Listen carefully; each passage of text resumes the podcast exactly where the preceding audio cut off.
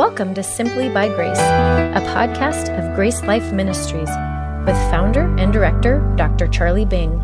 This podcast and other helpful resources can be found at our website, gracelife.org. Now, here's Dr. Bing. Well, when you open the newspaper, well, you don't do that anymore. You click on the news, you turn on the TV channel, and generally you see a lot of bad things. We don't really report good things, do we? You see a random murder. You see policemen executed for no reason, shot from behind. You see babies killed in drive-by shootings. You read about a sex ring broken up, of children being sold across the United States for evil purposes. And you shake your head, and you might say, why? But you also wonder what good can come from that. Where do we go from here? Where do they go from here, those people who were involved in those lives? It's an evil world that we live in. And there's a lot of stories to be told. We're going to look at a story today that involves the evil done to a person named Joseph, and we're going to look at his story. But we're also mindful that we each have a story where we've encountered evil in one way or another.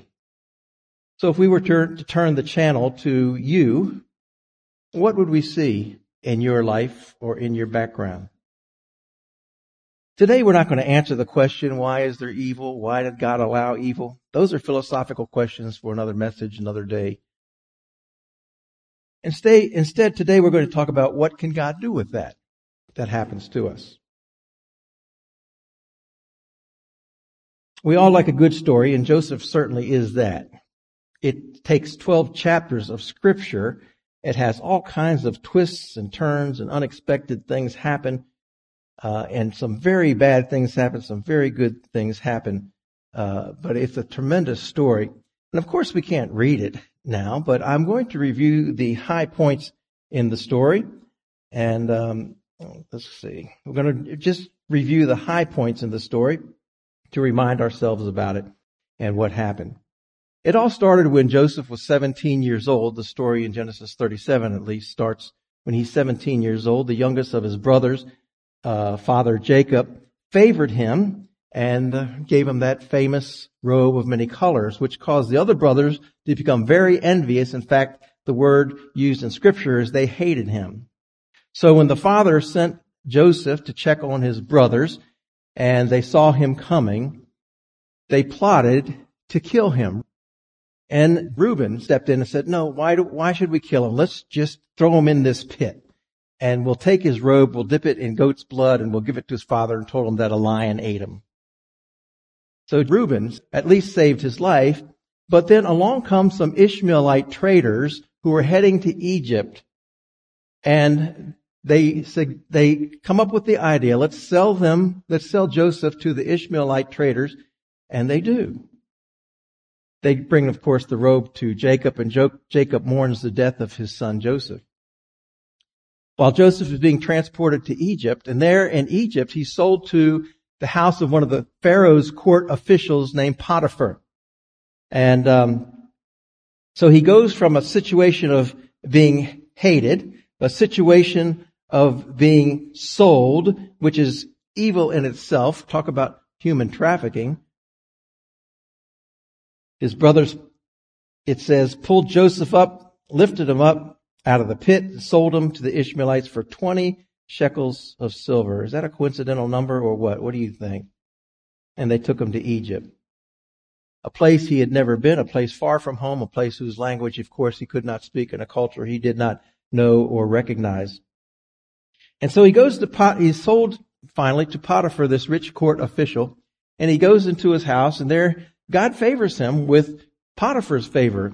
And because Joseph's character is commendable and strong, and he was a man of integrity, he rises and to great power in the household. Potiphar puts him over the whole household, which is not just be his family, but all of his servants and everybody else involved. Quite a big responsibility for a rich person in Potiphar's position, and Joseph to assume responsibility for all that. But Potiphar had a wife who had evil intentions. She was trying to seduce Joseph, as the story goes, and he resisted. He did not want to betray his master or his God, he said. But one day she grabbed him by the robe and tried to get him to lay with her, and he fled, leaving the robe in her hand, which she used later as evidence to accuse him of attempted rape to her husband, Potiphar, and Potiphar throws him in prison. You ever been falsely accused of something? Well, that's a pretty serious charge. And so he sits in prison. For 2 years, he sits in prison. There he meets a butler and a baker, also imprisoned by Pharaoh. Pharaoh's butler and baker.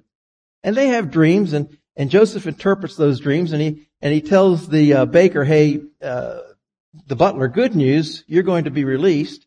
The baker, bad news, you're going to be killed, executed. And sure enough, that happened. But he told the baker, he said, when you get out, would you please remember me to Pharaoh? And of course, the baker promptly forgot. So there, Joseph languished in prison for 2 years, certainly with fighting feelings of hopelessness and betrayal, wondering what would happen to him. Well, it happened that Pharaoh had a dream.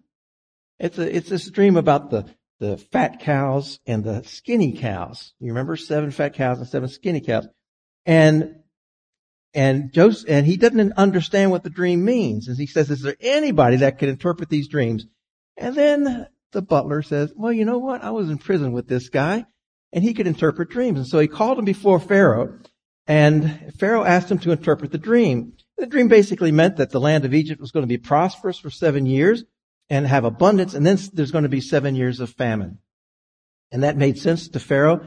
And Pharaoh understood that that was the proper interpretation. And God had given Joseph that interpretation. So he raised Joseph up to the number 2 position in the land, so that Joseph used his position to gather all the food he could in the years, those 7 prosperous years, so that he could feed the nation in the 7 years of famine that were coming. And that's what he devoted himself to doing under Pharaoh. Well, the famine was so bad, it affected Canaan also. And because of that, Jacob sent his sons, except for the youngest of his, what he thought was his only sons, to Egypt to get food, to trade for food. So Jacob sends all of his sons except Benjamin to Egypt, and there they trade and barter for food. But it was there also that Joseph saw his brothers, and he recognized them. And he recognized them, and he silently wept. Well, he gives them their food. He puts the money back in the sacks. They leave, and they go back to their father. And when they get there, they realize the money is still in their sacks, which scared them because they know that they can be accused of something wrongdoing, and they're afraid. And, oh, by the way, they tell Joseph that they have a younger brother named Benjamin, and the father has him. And Joseph was very close to his younger brother, and he wanted to see him. And he said, well, I'm going to keep you here until I see Joseph. So they left Simeon anyway, and they said, we'll come back with him. We'll leave Simeon with you. That was kind of the deal. So they go back to the father, and they explain the situation. And Jacob says, besides finding the money and having all that bad news, Jacob says, no, we're not going to send Benjamin down. You've already lost one son. I'm not going to lose another. And that's the way it goes until the famine gets worse. And Jacob has no choice but to send them back with Benjamin so that they can just survive and get food. So in the second visit, they come back with Benjamin. And there the story kind of unfolds in an interesting way. Joseph sees them. He invites them to dinner. He sends them off. He puts a silver cup in Benjamin's bag. And while they're going back, Joseph sends out people to go and find them and arrest them because they discovered in Benjamin's sack that silver cup. So they're arrested. They're brought back to Joseph. And Joseph finally, to make a long story short, finally reveals himself to his brothers. He reveals himself to his brothers and tells them with divine insight. He says, "Now, therefore, do not therefore be grieved or angry with yourselves because you sold me here, for God sent me before you to preserve life." And it says again that he embraced them and wept with them. And then he tells them, "Go get Jacob, your father, and bring him down here, and I'll take care of him." And so they return to Canaan, and they get Jacob, and Jacob and his household packs up all the children and the household and the servants and all of his goods, and they come down into Egypt, and there Joseph does take care of them. And indeed, he saves Jacob. You know that Jacob's name is Israel. Also, he was named Israel. And so, in essence, Joseph here saves Israel. Israel was not yet a nation. He was just a person. But from Jacob would come the nation of Israel through his descendants. Joseph, sold for 20 pieces of silver, saves Israel. Now, there's many things we can see here that lead us to the example of Jesus Christ in the New Testament, which I think is entirely intentional in the story. So, Jacob, his family, and the nation, in essence, is delivered and preserved forever. Well, things are going well, but Jacob dies. He blesses his sons, and he dies. Now the brothers are scared, and they say, well, now that our father is dead, surely Joseph is going to take retribution on us. He's going to pay. There's time for paybacks since Dad isn't here to protect us. And so they send some messengers to Joseph to beg him for forgiveness. And Joseph says to them, "Do not be afraid, for am I in the place of God? But as for you, you meant evil against me, but God meant it for good." You meant evil against me, but God meant it for good. So 12 chapters of this story of Joseph, his brothers, his father, all are condensed like a funnel down to that lesson in Genesis chapter 50 and verse 20, that what men intend for evil, God can use for good. In the context of the story, that evil could have wiped out the future nation of Israel, but God used it for good to prosper a people that would become the nation of Israel. Well, what do we learn from the story, or what does this story show us? Well, I think first of all, it shows us that God has a sovereign plan. Joseph, with his divine wisdom and insight, was able to have some perspective to step back from the whole story of his life and all the unfolding events and see that God was at work in some way, that God can use evil for good. That requires some faith also, that God is at work. Another thing I think we see in this story is that you have to forgive those who have done evil against you, just like Joseph forgave his brothers. There were many people involved in causing Joseph pain, but we never see him ever angered at anyone or embittered by anyone, but only willing to forgive. He forgave his brothers. I think another thing that the story shows us is that God has a purpose for your life, as he had a purpose for Joseph's life. Joseph went through all of those things for a reason. There was a purpose. Joseph understood that purpose. He understood it was his role in life to deliver God's people, who would become a nation, who would deliver the Messiah, who would be the Savior of the world. But he could only get there by cooperating with God's purpose. That's a fascinating story, isn't it? Joseph had a fascinating life and a fascinating story. But like my mom used to say to me all the time, she says, everybody has a story. I have a story. You have a story. What's your story? Let me tell you a little bit about my story.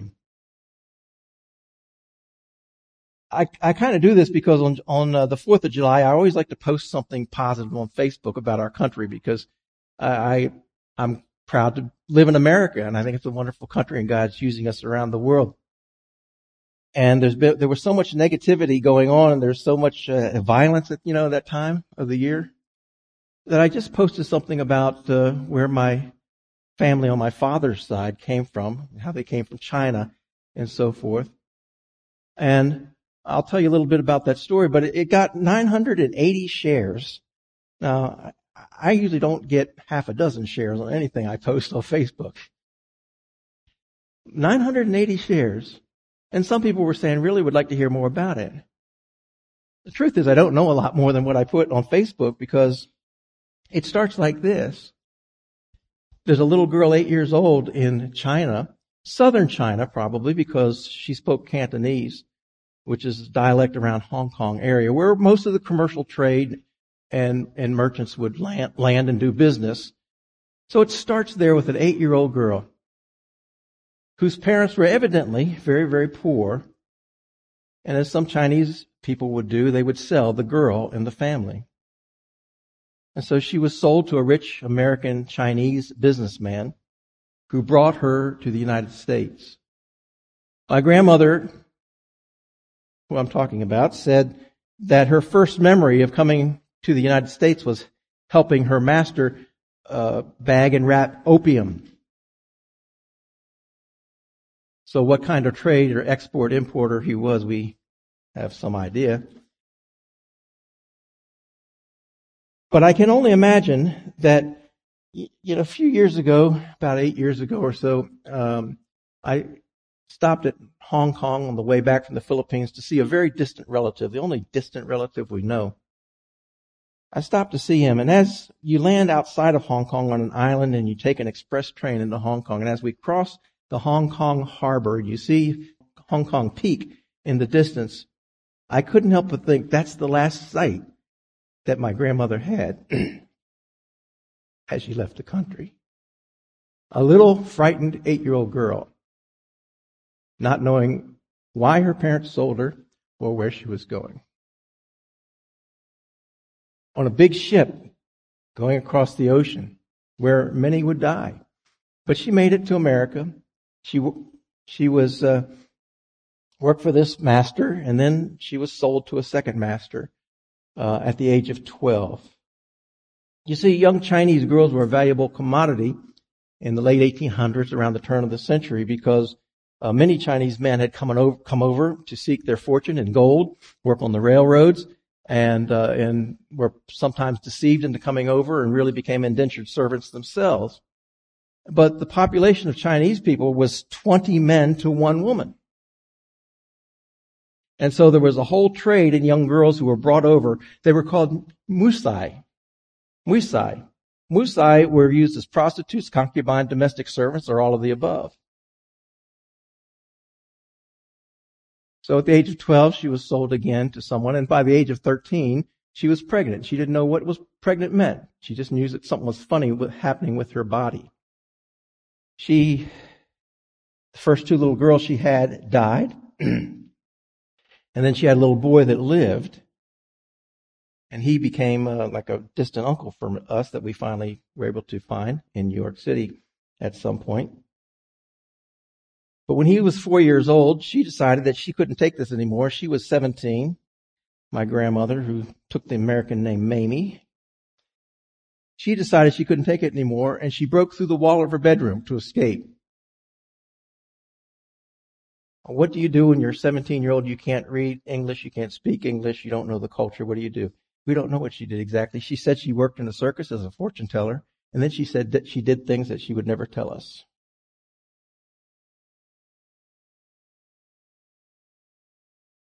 Somehow, she made her way to Washington, D.C., as a young lady. We don't know exactly that part of the story either. And there she met a man who was named Chan Bing, but he worked on the railroads, somehow got to Washington, D.C., and became very prominent in the community, became the mayor of the Chinatown in Washington, D.C., which was pretty large at the time, hardly exists now. His name was Chan Bing, and she married him, and he took the American name Charlie. So they married, and they had a little girl. And this newspaper article here from the Washington newspaper talks about the birth of this little girl, because the birth of a Chinese baby in Chinatown was always a big occasion. And the reporter really messes the story up in all kinds of ways, imagining things. But anyway, there it is. That little baby died. And then in 1910, my grandmother had another baby with Charlie, and his name was Robert. And Robert became my father. And he grew until his teenage years, when the Great Depression hit, and my grandfather, who I never met, decided to go back to China and take all the money and desert his family, which is exactly what he did, leaving my grandmother and my father destitute. Somehow she was able to manage the restaurant until forced to close that he had, a restaurant business. And she moved in to live with relatives, but somehow she managed to put my father through college. He graduated from Purdue University with a degree in civil engineering and worked for the government for 35 years as a civil engineer. You can still drive through Washington, D.C. and see some of the things that he had helped design and helped build.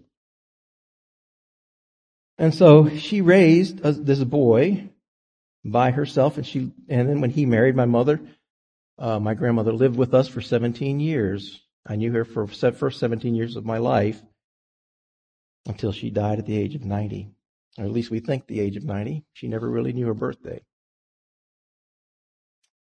Well, that's my story. What was meant for evil or used for evil, whatever the parents' motives, we don't know, but certainly somewhere along the line, people intended evil and used her for evil. God used for good. If I was in Hong Kong at the time, if I could travel time, just like I think you would have said to those parents, "Don't do that. Don't do that. Stop." If you could have pulled her off the boat, you probably would have done that yourself. But if we had stopped that from happening, I don't think I'd be here preaching to you today. I don't think I'd be anywhere preaching. I might be working in a rice paddy. I might be a fisherman, most likely a fisherman. But I don't think I'd be here today. But you can't say what if. There's really no such thing as what if. There only is what is. And what happened was bad. But what resulted is good. So when everybody this summer was talking about who's to blame for the violence and the burnings and the murders, and interracial conflict, everybody's talking about this, and I'm saying, who's to blame? What difference does it make? It happened. It happened. Make good of it. See God's purpose. Who's going to pay me back for anything? Nobody owes me anything. So I had to write what I did. What about your story? Everybody has a story. I wonder if we were to go back into your ancestry, what would we find? Would we find somebody in prison? Would we find somebody murdered? Would we find somebody who died of HIV? How about your life? Would we find a marriage broken unfairly, someone who cheated, and you didn't ask for that or deserve that? What would we find in your story? We've all encountered evil to some degree. The question is not why did it happen? Why did God allow it to happen? The only question is, what good can God make of it? What about your story? I think we can take these lessons from Joseph and apply them to our own lives. Look for God's sovereignty in your situation. It happened. You can't change the past. You can't choose your ancestors. You can't rewrite history. It happened. But if God is sovereign and you belong to Him, you have the assurance that God will use all things in your life for good. Look for His sovereignty. You may not be able to see it yet. You may not still be able to figure out why did that happen. And someday you might. But you know what? You might go to your grave and never know the reason why. But the moment you open your eyes in heaven, you're going to say, huh, of course. Now I get it.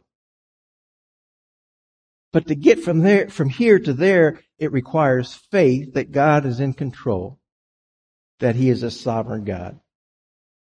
Can you trust God that He can use whatever evil has happened to you in your life for good? Second thing that we can learn from Joseph is that we need to forgive those who have done evil against us. You see, to curse your past is to really curse your future. To live with that bitterness inside, it doesn't hurt the person that hurt you. It only hurts you. It only crushes you. Can you say that you forgive because God has taught me to forgive and He's even commanded us to forgive as we are forgiven in Christ Jesus? Remember when Jesus hung on the cross, the only person who never really deserved to die but was mistreated all of his life, was abused verbally, physically, and then tortured on a cross. And what did He say from the cross as He looked down on His murderers? He said, Father, forgive them, for they don't know what they're doing. You can't say that unless you know that things are working for good and that God's got all things under control, which of course He does. One of the hardest things to do was to listen to the news a little over a year ago in 2019, to learn that a woman policeman was coming home from a long day, and she opened the door to what she thought was her apartment, and there was a man inside, and she thought it was an intruder, and she shot him. She shot Botham John, a good church-going fellow who never deserved to die. Most believe it was just a tragic mistake, as she claims. Nobody really denies it was a tragic mistake. She was found guilty, and she was sentenced to prison. What a terrible tragedy. Why does something like that happen? I don't know. And maybe she's still trying to figure it out. But at the trial, Botham John's younger brother, Brandt, stood up to make a statement. And let me read some of what he said to her. He said to Amber Guyger, the woman who's being sentenced, he said, I love you just like anyone else, and I'm not going to hope you rot and die. Brandt John said, while reading a victim impact statement in court, he said, I personally want the best for you. I wasn't going to say this in front of my family. I don't even want you to go to jail. I want the best for you because I know that's exactly what Bochum would want for you. Give your life to Christ. I think giving your life to Christ is the best thing Bochum would want for you. And then he turned to the judge and he said, Judge, can I give her a hug? And the judge was a bit surprised, and finally she said, okay. So he went over to Amber Guyger and he gave her a big old hug and he said, I forgive you. And they both wept. They're on the path to something meaningful in life that came through that forgiveness. You have to forgive those who have done evil against you. It happened. Nothing can be paid that will undo the bad. But forgiveness can remove the damage and the bitterness and allow God to work. And then the third thing, use your life for good. God can take that and turn it into good, as He did with Joseph, as He did in my situation, and He can do it in your situation as well. Thank God for the circumstances in your life. It's hard. You don't thank God for evil, but you thank Him for the circumstances as things are and for using them for good and for His glory. You can't change what happened. You can't change where you're from. You can't change where your who your family is. You can't change the past. But we can be changed and be useful in the future if you accept, as this is part of His purpose for your life. You might wish that you could have changed things. I think we all probably would. But it's too late for that. You know, if I was in the Garden of Eden, I would have slapped that fruit out of Adam and Eve's hand. I said, don't eat that. You don't know what you're doing. This is going to cause a lot of problems. On the other hand, would we know how much God loves us? Would we know the beauty of His grace? Unless the human race had fallen as far as it did? Would we take it for granted? Would we ever be able to experience a redeeming love? Just coincidentally, I think, on Facebook floating around are the remarks of Kimberly Henderson from Proverbs 31 Ministries this week. I just want to read some of what she wrote. She said, I would have pulled Joseph out of that pit, out of that prison, out of that pain. And I would have cheated nations out of the one God would use to deliver them from famine. I would have pulled David out of Saul's spear-throwing presence, out of the caves he hid in, out of the pain of rejection, and I would have cheated Israel out of a God-hearted king.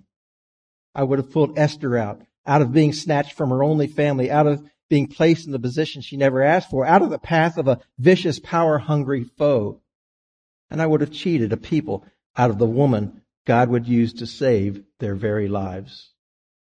Again, I would have pulled Jesus off the cross, off of the road that led to suffering and pain, off the path that meant nakedness and beatings, nails and thorns, and I would have cheated the entire world out of a Savior, out of salvation, out of an eternity filled with no more suffering and no more pain.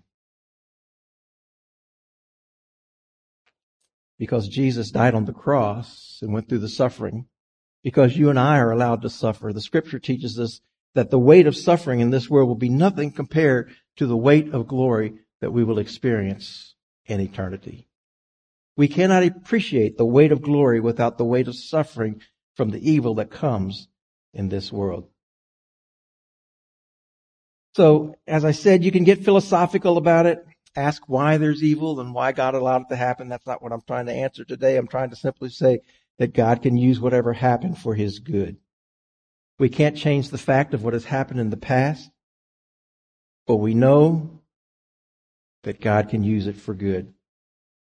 There will always be evil until Jesus comes. And maybe the worst things in life are yet to happen to you. But when they do, remember that God is in control and He can use it for good. That's what it means to walk by faith. If God can use the death of His only beloved Son, who never did a wrong thing in His life, for our good, then certainly He can use whatever evil life throws at you. But you have to see it through the eyes of faith. In fact, you really have to see it through the lens of Jesus Christ, because the death of Christ proved that God loves us. He demonstrated His love for us in this, that Christ died for us while we were still sinners. There's no greater love, there's no greater proof that God loves you than that His innocent Son died on the cross for you. And when we accept that as being true and seeing the worst evil in the world that was ever committed turn to our good so that we could spend eternity with God, now we're seeing life through the lens of faith, through the lens of Jesus Christ. But to see life through Jesus Christ, you have to know Him as your Savior. The one who came and died for you to pay the penalty for your sins. And then He rose from the dead so that He could give us eternal life. Should we believe in Him? Simply believe His promise that whoever trusts in Him, believes in Him, will live forever. Have you placed your faith in Jesus Christ? I'm not saying you'll immediately understand why all the bad things in your life have happened, but you'll now have a lens to look through that God has given you in Jesus Christ so that you can begin to understand your life in view of eternity. Trust Him today as your Savior if you have not yet done that.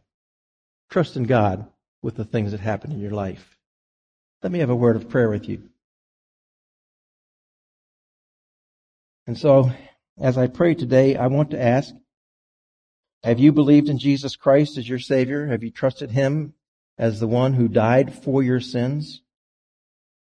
Or are you still trying to be good enough, earn your way to heaven, keep all the rules, be religious? That doesn't work.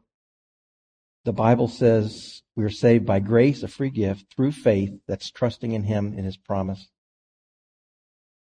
Would you do that today? Just put your faith in Jesus Christ if you've never done that before. If you're doing that for the first time today, putting your faith in Christ as your Savior for the first time today, would you just slip your hand up so I can see it real quickly? Put your hand up and put it down. Is there anybody who said, I want to do that today? I want to walk out of here with eternity in my heart. I want to live forever with Him. Is there anyone? Well, Father, we're certainly grateful for all that You've done for us. We're certainly grateful for the Lord Jesus Christ, who gives us perspective of eternity that helps us to deal with evil in this world. We thank You that someday He will return and will conquer, and there'll be no more evil, no more tears, no more sorrow. But for now, Lord, help us to live by faith. Help each of us to live by faith. And I know that there's lives here who bear deep, deep scars, but those scars, let those scars be reminders that You're in charge, and use those scars for Your good. We commit our lives to You. In Jesus' name, amen. Thank you for listening. For more resources, or to help spread the message of God's life-changing grace, visit our website at gracelife.org. We'd love to hear from you. Send us a message at simplybygrace@gracelife.org. See you next time.